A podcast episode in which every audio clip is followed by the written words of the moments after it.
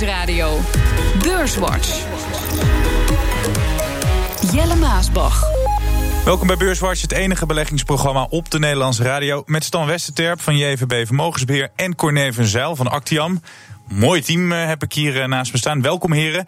Corné, om met jou te beginnen. Zet jij deze week gespannen naar de koersborden te kijken? Nee, ik, ja, ik vind het wel, uh, wel, wel leuk, moet ik zeggen. En uh, mijn, mijn opmerking daarbij is altijd gelijk. Uh, ik merk dat een hoop mensen zenuwachtig worden van dit soort bewegingen. En ik zeg, nou, als je hier al zenuwachtig van wordt, dan moet je niet gaan beleggen. Want je gaat nog veel erger meemaken als je voor de lange termijn aan het beleggen bent.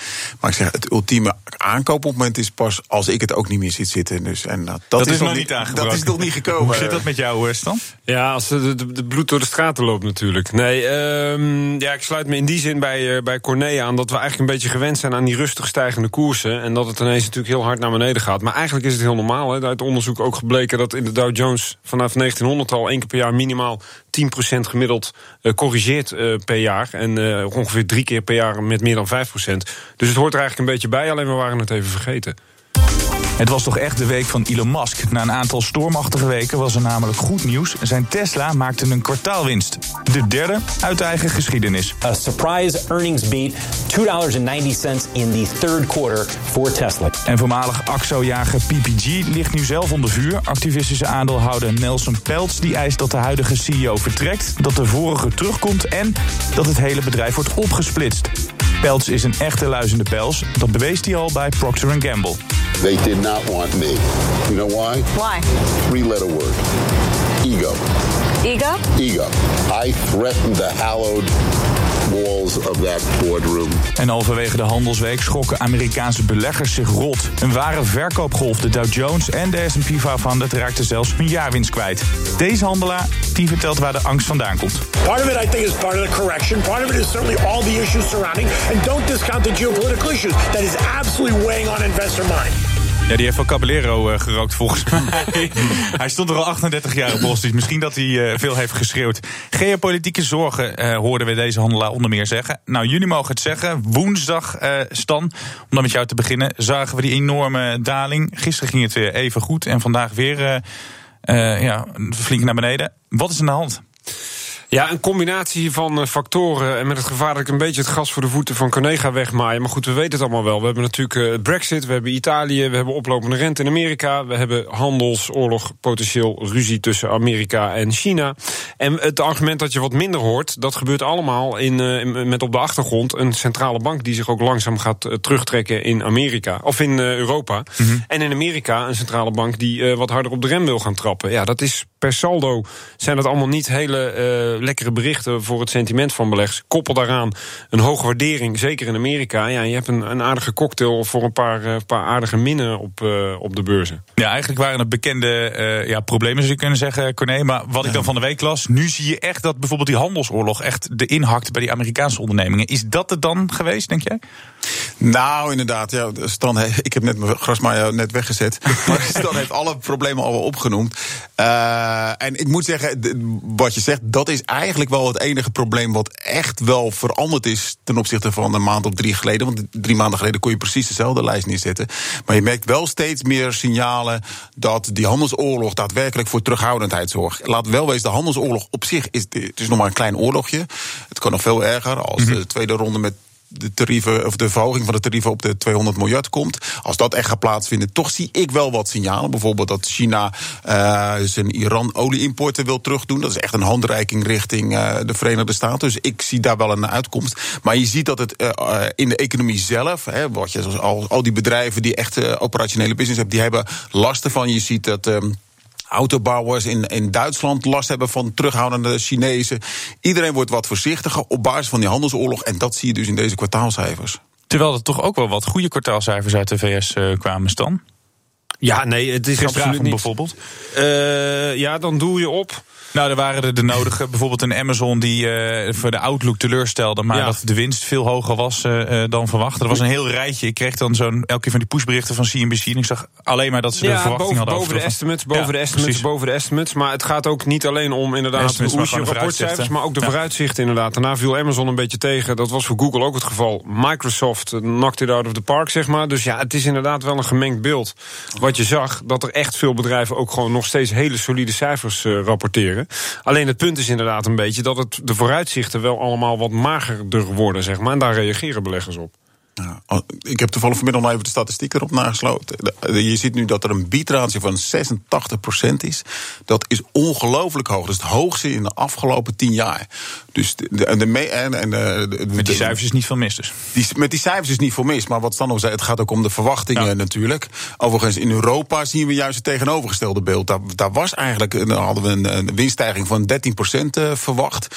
Ik weet niet waar de consensus dat enorme cijfer vandaan had. Maar daar zie je echt heel veel teleurstellingen. En wij hebben ook wat meer last van de terugvallen vanuit China. Maar bij ons is het echt een heel slecht seizoen. En wij zitten echt helemaal aan de onderkant. We zitten dik onder de 50, 46 procent. Dat is echt gewoon heel laag juist. Ik focus nu heel erg op die uh, Amerikaanse bedrijven. Een cijfer dat mij dan weer heel erg opvalt. Uh, de Amerikaanse huismarkt. In september daalden de verkopen met 5,5% op het laagste punt uitgekomen in bijna 2,5 jaar tijd. Is dat dan een indicator waar we ons zorgen om moeten maken, Stan? Um, nou, standalone nog niet. Alleen het is wel een indicator natuurlijk van uh, hoe gaat het met uh, de gewone Amerikaanse burger, zeg maar. En hoe rijk voel je op basis van de waarde van je onderliggende pand. Um, dus de huizenbezitters die zullen dat wel niet meteen in de portemonnee voelen, maar wel in het gevoel in ieder geval. En daarvan, daarmee kan je natuurlijk wat voorzichtiger gaan worden.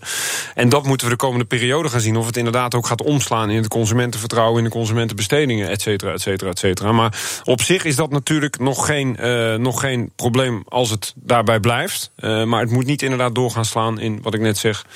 Andere economische indicatoren die daar invloed uh, of negatieve nee, impact hebben. Dan kun je visuele cirkel uh, krijgen. En dan komen we bij het volgende punt. ja, Corné, je hebt geen glazen bol meegenomen of blauwe jurk zoals je man uit Tiel. Maar die eindejaarsrally, is die nog mogelijk? Gaan we er toch nog even wat bij pakken de afgelopen, of de komende week, moet ik zeggen? Nou, kijk, als je naar het seizoenspatroon kijkt. Hè, we, we zeiden al dat drie maanden geleden hadden we al dezelfde problemen. En toen was iemand, iedereen helemaal hoog Toen stonden we naar AX van 576. Vandaag zijn we bijna door de 4, 500 gedaald.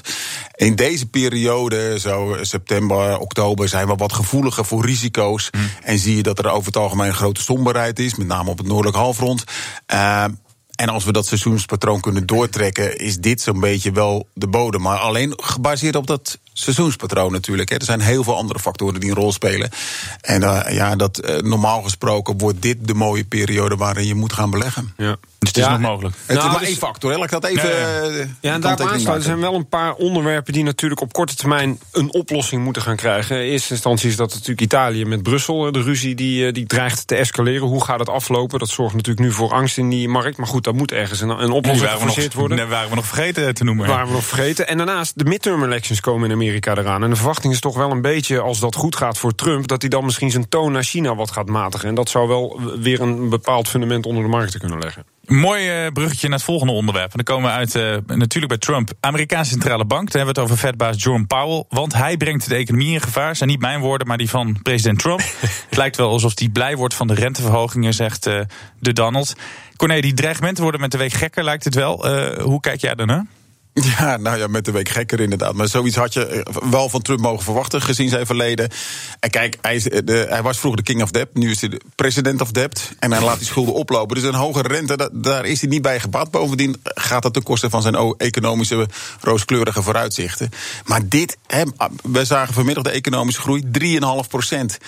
Daar hoort een, een restrictief uh, beleid bij. En zoals John Powell hebben gezegd, we zitten nog niet eens op neutraal. En dat is ook zo. Die rente is veel te laag in vergelijking tot de economische groei die er is. Dus wat dat betreft heeft Powell volledig gelijk. En uh, bovendien krijgt die, uh, de volken, die, nou, die, die, heeft niet al te lang te leven meer. had ik vanochtend een interview. En die heeft een boek uitgegeven. Ja, inderdaad. Hij is 93 jaar. en hij, hij, geeft gewoon volledig gelijk aan, aan Paul. En ook Stanley Fischer, voormalige vicepresident van de Fed. Ja, die het eh, beleid toen heeft uitgezet eh, bij de Fed. Over beleid gesproken. Goldman Sachs was er vroeger voor de Happy Few. Minimaal 10 miljoen dollar moest je meenemen, wilde zij het voor je beheren. Maar de nieuwe topman die breekt met dat beleid van Joe de Plammer, die is voortaan ook welkom.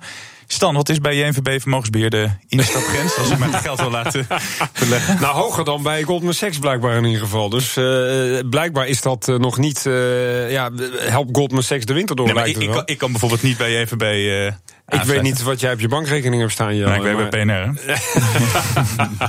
nee, daar kunnen wij wel eens een keer over praten. Want jij moet natuurlijk ook gaan beleggen. Je hebt nog de jaren, dus jij moet, het, jij moet het optimaal maar, maar voor je laten werken. Gek Geit, wat, eh, eh, wa- want ik probeer eigenlijk bij de punt te komen. Zie je wat in dat plan? Want op een gegeven moment Goldman Ja. hè, had natuurlijk de regeringen, de rijke families. Ja. En, en nu is er geen instap. Nu kan eh, ja, Jan met de pet kan daar gewoon Nee, naartoe. ik zie eigenlijk, kijk, als je een bepaalde, hoe moet je dat zeggen, een bepaalde strategie hebt, een bepaalde marketing, als, als of welk bedrijf dan ook, of in welke sector dan ook, maar zeker als financieel huis, en je hebt een bepaalde uitstraling die daarbij hoort, dan moet je daar ook aan vasthouden. Dat is door jaren heen opgebouwd. En ik vind het persoonlijk niet zo heel erg sterk als je dat ook ineens gaat opengooien, ja, voor Joe de Plummer, zoals jij het dan noemt.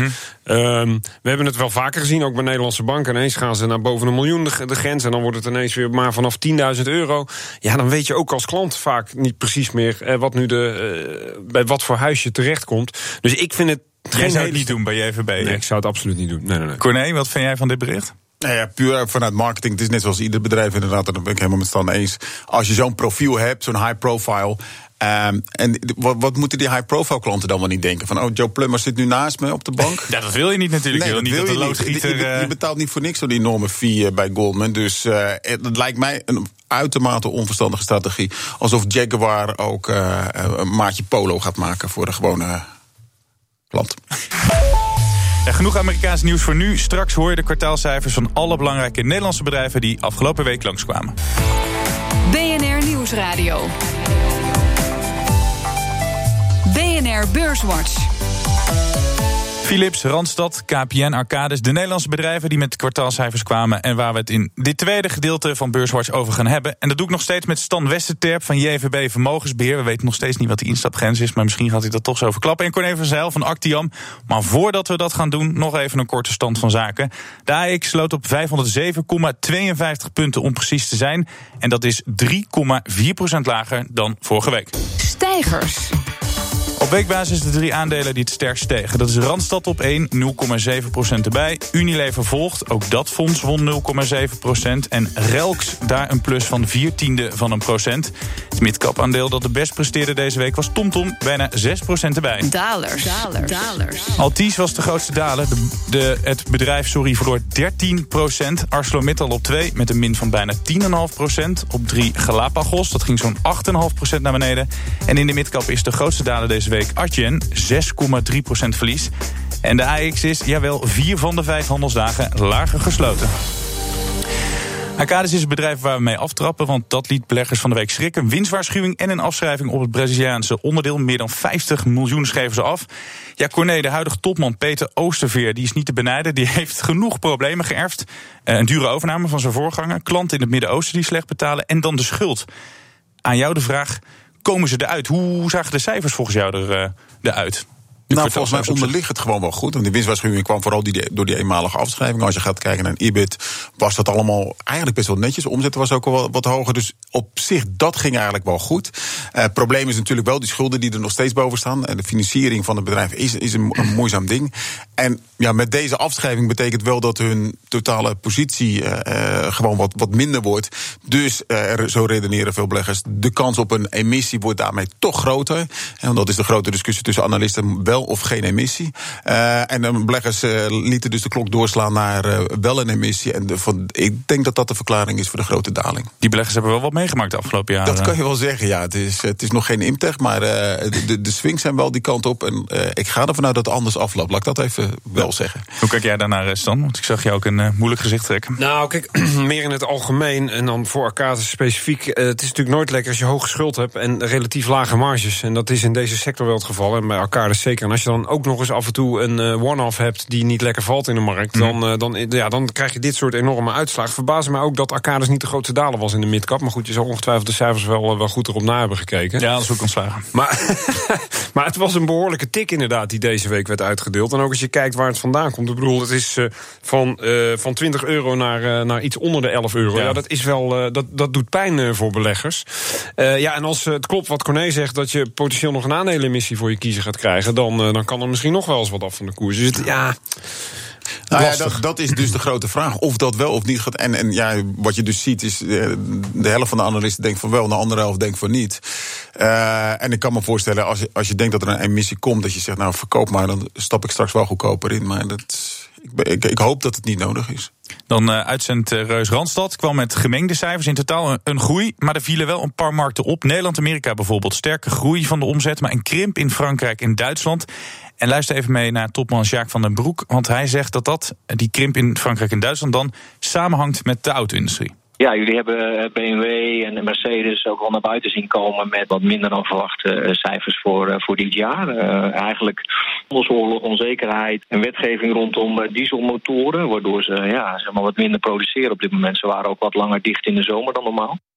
Ben jij enthousiast over zo'n bedrijf als Randstad, Stan? Ehm, nee, wij zaten er vroeger wel in. Net, eh, net na het Brexit-nieuws, eh, toen, was het- toen werd het echt veel te hard afgestraft. Omdat het maar een relatief klein belang heeft in het, in het VK. Eh, dat was echt ja, een no-brainer toen op dat moment. Maar lange termijn, ja, zie je gewoon, het is, het is, hè, ze hebben het lastig in verschillende markten. En in Amerika groeit het goed. Maar inderdaad, Duitsland en Frankrijk, dat was echt wel een tegenvaller. Ook hier weer een koers die, die al fors is afgestraft dit jaar. En als je ervan uitgaat dat we economisch wat mindere tijden wellicht tegemoet gaan, ja, dan zijn dit ook niet de aandelen waar je op dit moeten- moment in moet zitten. Nee. Ja. Nee, ik Mee denk- waar we eerder deze uitzending al hadden over die terugval in de auto-industrie als gevolg van onder andere Chinese vraag. Met name de Duitse autobouwers hebben daar last van. Ja, daar gaat dus Randstad indirect, zoals we dus nu zien, ook last van hebben. Beleggers werden niet blij van de resultaten van Philips. Weer zo'n ander Nederlands, eh, puur Nederlands bedrijf dat met de cijfers kwam. Begin deze week kwamen ze met die cijfers. Bijna 9% ervan af. Die dag was ook de grootste daler op dat moment. Waar zat hem dat in, eh Corné, dat ze zo werden afgestraft? Nou, eigenlijk overal in. Als je gaat kijken welke divisies tegenvielen, dan kunnen we het simpel samenvatten in alle divisies. Eh, al- overal was het onder de consensus. En dat verklaart denk ik wel wel een beetje. het leuke is de, de commentaren van Van Houten zeggen: "Yo, je moet ons niet op het derde kwartaal eh, afrekenen of op een kwartaalcijfer. En in het Philips-historie denk je van, oh nee, god, dat, eh, eh, wat maak je dan wat zorgen? En toch ben ik wel geneigd om te geloven, de, lange termijn strategie die Van Houten heeft uitgezet, is wel de juiste strategie om zich te focussen op echt sectoren met toegevoegde waarde. Ze zijn er niet lichtdivisie bijvoorbeeld, vandaar dat ze die ook af hebben gestoten. Maar echt kijken van waar kunnen wij nou wat toevoegen? En een fout die bijvoorbeeld GE eh, veel wel- wel heeft gemaakt. Ja. Ja, dus dan eh, Jos Verstegen, eh, die spraken we op zender. Die had dan een interessante theorie. Aan de ene kant heb je natuurlijk die medische, eh, de dak, dus hè, Ja. de apparaten die ze maken. En aan de andere kant hebben ze de tandenborstels en de scheerapparaten. En hij zegt, ja, ja. Waarom stoten ze dat ook niet nog? eh, eh, waarom stoten ze niet een van de onderdelen af? Dat je je echt gaat richten op één onderdeel. Daar reageerde Van Houten best wel eh, fel op. Die, die was het er niet mee eens. Hoe kijk jij daarna? Dus dat Nou ja, Philip nog een keer kijk, zou gaan splitsen? Ik neem aan dat Van Houten dat, dat beter kan beantwoorden dan ik inderdaad. En dat we nog steeds synergievoordelen zien om die twee afdelingen bij elkaar te houden. Maar terwijl het optisch misschien zou je zeggen, ja, dat kan je ook gewoon prima uit elkaar trekken en onafhankelijk van elkaar op de beurs zetten of verkopen of wat je er dan ook mee van plan bent. Ehm, maar ik denk wel dat daar goed over nagedacht is. Kijk, Van Houten heeft natuurlijk inderdaad al de lichtdivisie. Dat was eigenlijk het traditionele Philips onderwerp eh, natuurlijk eruit eh, eh, gezet. Waarmee het profiel van Philips veel duidelijker werd. Dat heeft de koers ook echt de afgelopen jaren een behoorlijke eh, ja, wind in de rug gegeven. Ja, steun, we stonden bijna op 40 euro. Het was een van de grootste stijgers in de AEX. Totdat de derde kwartaalcijfers kwamen. En toen werd de hele jaarwinst in één keer eh, verdween weer als eh, sneeuw voor de zon. Dus ja, je kan daar weer opnieuw beginnen. Maar ik denk onderliggend wel dat, eh, dat het management... en dan met name Van Houten ja, gewoon goed weet waar het mee bezig is. En dat Philips wel een mooi bedrijf is inderdaad naar de toekomst toe. Ja, bij KPN dan weer niet veel nieuws onder de zon. Zoals we de afgelopen tijd bijna elk kwartaal zien, daalt de omzet. Maar CFO Jan Kees de Jager die zegt dat ze wel op koers zitten. Een operationele winst die overeenkomt in lijn is met vorig jaar. Daar zitten we ook goed op track. Dus ondanks die eh, verhevige concurrentie zie je dat onze financiële cijfers het eh, eigenlijk redelijk goed doen. Ja, ik doe even een eh, Jack van Gelder. Zeg het maar jongens, Eh, hoe beoordelen jullie deze cijfers, eh Corné? Nou, ik denk dat ik hem eh, daar volledig gelijk in moet geven. Natuurlijk gaat, staat die winst onder druk, maar om, vanwege de enorme afschrijving die je hebt vanwege alle veilingen die er geweest zijn en overnames, uh, kijken dus vooral naar de vrije cashstroom. En die, hebben, die verwachting hebben ze omhoog gedaan van 800 naar 815 miljoen. Dat is toch 2% beter dan, uh, dan eerder gedacht. Dus ik denk dat je ze daar ook vooral op moet beoordelen. En dat gaat goed. En laat wel eens, het blijft natuurlijk een moeilijke business. Uh, die, ja. die tarieven blijven onder druk staan. Dat zal niet veel veranderen. Het moeilijke is dan naar beneden toe te managen en die kosten te verlagen. En nou ja, dat gezien doen ze de. Dus. doen ze dat goed. Ja. Ja, dan toch nog uh, een Amerikaans bedrijf, Netflix. Wil ik het toch heel even met jullie over hebben. Die gaan namelijk nog meer schuld maken. Ze willen 2 miljard dollar gaan lenen. Dat geld is nodig om meer series en films te maken. Ze denken namelijk nog meer geld uit te geven. Er was zo'n 2 miljard aan het einde van het jaar begroot. Maar ze willen 3 miljard aan nog meer series uh, gaan uh, uitgeven. Als Stranger Things, Elite en La Casa de Papel. Prachtig bedrijf, maar wel met een forse schuld. Dik 10 miljard dollar wordt die dan. Ja. Is dat te veel of niet? Nou, kijk, um, eigenlijk, je kan twee dingen doen. Je kan natuurlijk aandelen uitgeven of je kan schuld uitgeven. Netflix kiest er duidelijk voor nu om schuld uit te geven... omdat ze denken dat het op lange termijn goedkoper zal zijn... dan extra aandelen, zeg maar, mm -hmm. uh, bij te drukken. Um, ja, en het is natuurlijk wel een redelijk voorspelbare business... want je hebt gewoon abonnementstroom iedere maand. En zij beredeneren hoe meer content wij maken... hoe meer abonnementen we kunnen verkopen... en hoe, ja, hoe, hoe makkelijker eigenlijk uh, die hefboom uh, werkt... En ze vinden zo'n 6% gaan ze betalen, geloof ik, ja, op, die, uh, op, die, op die obligaties. Uh, ze vinden dat, uh, dat dat rentepercentage reëel voor wat ze er weer mee kunnen verdienen. En ik denk dat ik ze daar wel, wel gelijk in moet geven, zolang de groei van de subscriptions door blijft gaan. Ja, Corné, er zijn wel zorgen over die schulden. Deel, deel jij die? Nou ja, als een uh, visie uitkomt, zullen de schulden geen probleem zijn. Waar ik wel bang voor ben, is dat ze disrupted zullen worden. Eh, waar zij zal altijd hetzelfde grote disrupted zijn. Uh, als gevolg van de acties die de andere grote FANG-aandelen, Microsoft, dat is een Amazon die, en Apple bijvoorbeeld, die willen allemaal zelfde soort diensten gaan doen. En het is wel de kleinste van de, vier, van de vijf, by far. dus wat dat betreft ben ik bang dat ze best wel eens daarmee het onderspit zouden kunnen delven.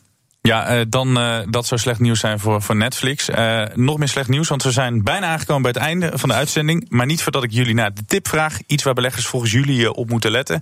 Stan, mag jij uh?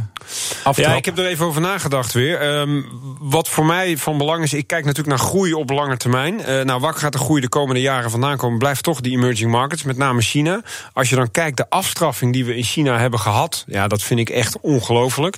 Specifieke aandelen waar wij veel naar kijken is toch technologie. En dan noem ik uh, in dit geval een Tencent...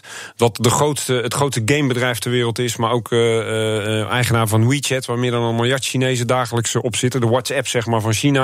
Daar kan je ook mee betalen, daar kan je ook video mee streamen. Als je die waardering ziet ten opzichte van het groeipotentieel voor de komende jaren, dan koop je eigenlijk een Google van tien jaar geleden. Dus dat zou mijn tip zijn. Er zijn 230 miljard dollar aan beurswaarde kwijt. Ja, ongelooflijk. Dus over afstraffing gesproken. Als je kijkt naar de fundamentele groei onderliggend van het bedrijf, die is gigantisch. Ze hebben nu problemen. Handelsoorlog, China, overheid, dat soort dingen. Maar op termijn komt dat allemaal goed en zie ik die, die beurskoers weer gewoon flink oplopen. Oké, okay, China, dan met name Tencent. En Corné, wat is jouw tip? Ja, ik, ik, volledig in dezelfde lijn. Maar dan, uh, ik zou zeggen, doe een tracker uh, emerging markets. De, ik, volgens mij is Tencent het grootste aandeel, of het moet Alibaba zijn. Was het, is was het grootste. Ja. Ja. Was het grootste. Even een jasje uitgedaan. Ja. Ja, alles is relatief natuurlijk. Nee, maar dan, dan pak je gewoon alles mee. En ik denk, dat als je naar de waardering uh, van Emerging Market kijkt... die staat nu 10,5 keer de verwachte winst. Uh, en die verwachte winst, daar zit ook al een groot gedeelte van de verwachting... van de handelsoorlog in. Denk ik van, nou, dit is nu zo ver afgestraft. China is daar ongeveer een derde van die Emerging Market. Uh, meer dan dat zelfs. Dus denk ik van, het lijkt me een mooi moment om die Emerging Markets nu te kopen. Ik zou dan gewoon een tracker doen, dan pak je gewoon alles mee. Top. Uh, met die emerging market tips zijn we helaas aan het einde gekomen van deze aflevering van Beurswatch. Ik dank mijn gasten van vandaag, Stan Westerterp van JVB Vermogensbeheer en Corné van Zijl van Actiam. Volgende week is er weer een Beurswatch, dan staat hier weer Rob Jansen. Deze uitzending die kunt u naluisteren op de website van BNR of via de BNR-app. En heeft u nog vragen, dan kunt u altijd een tweet sturen naar @jmaasbach. Dank voor het luisteren. Hoi.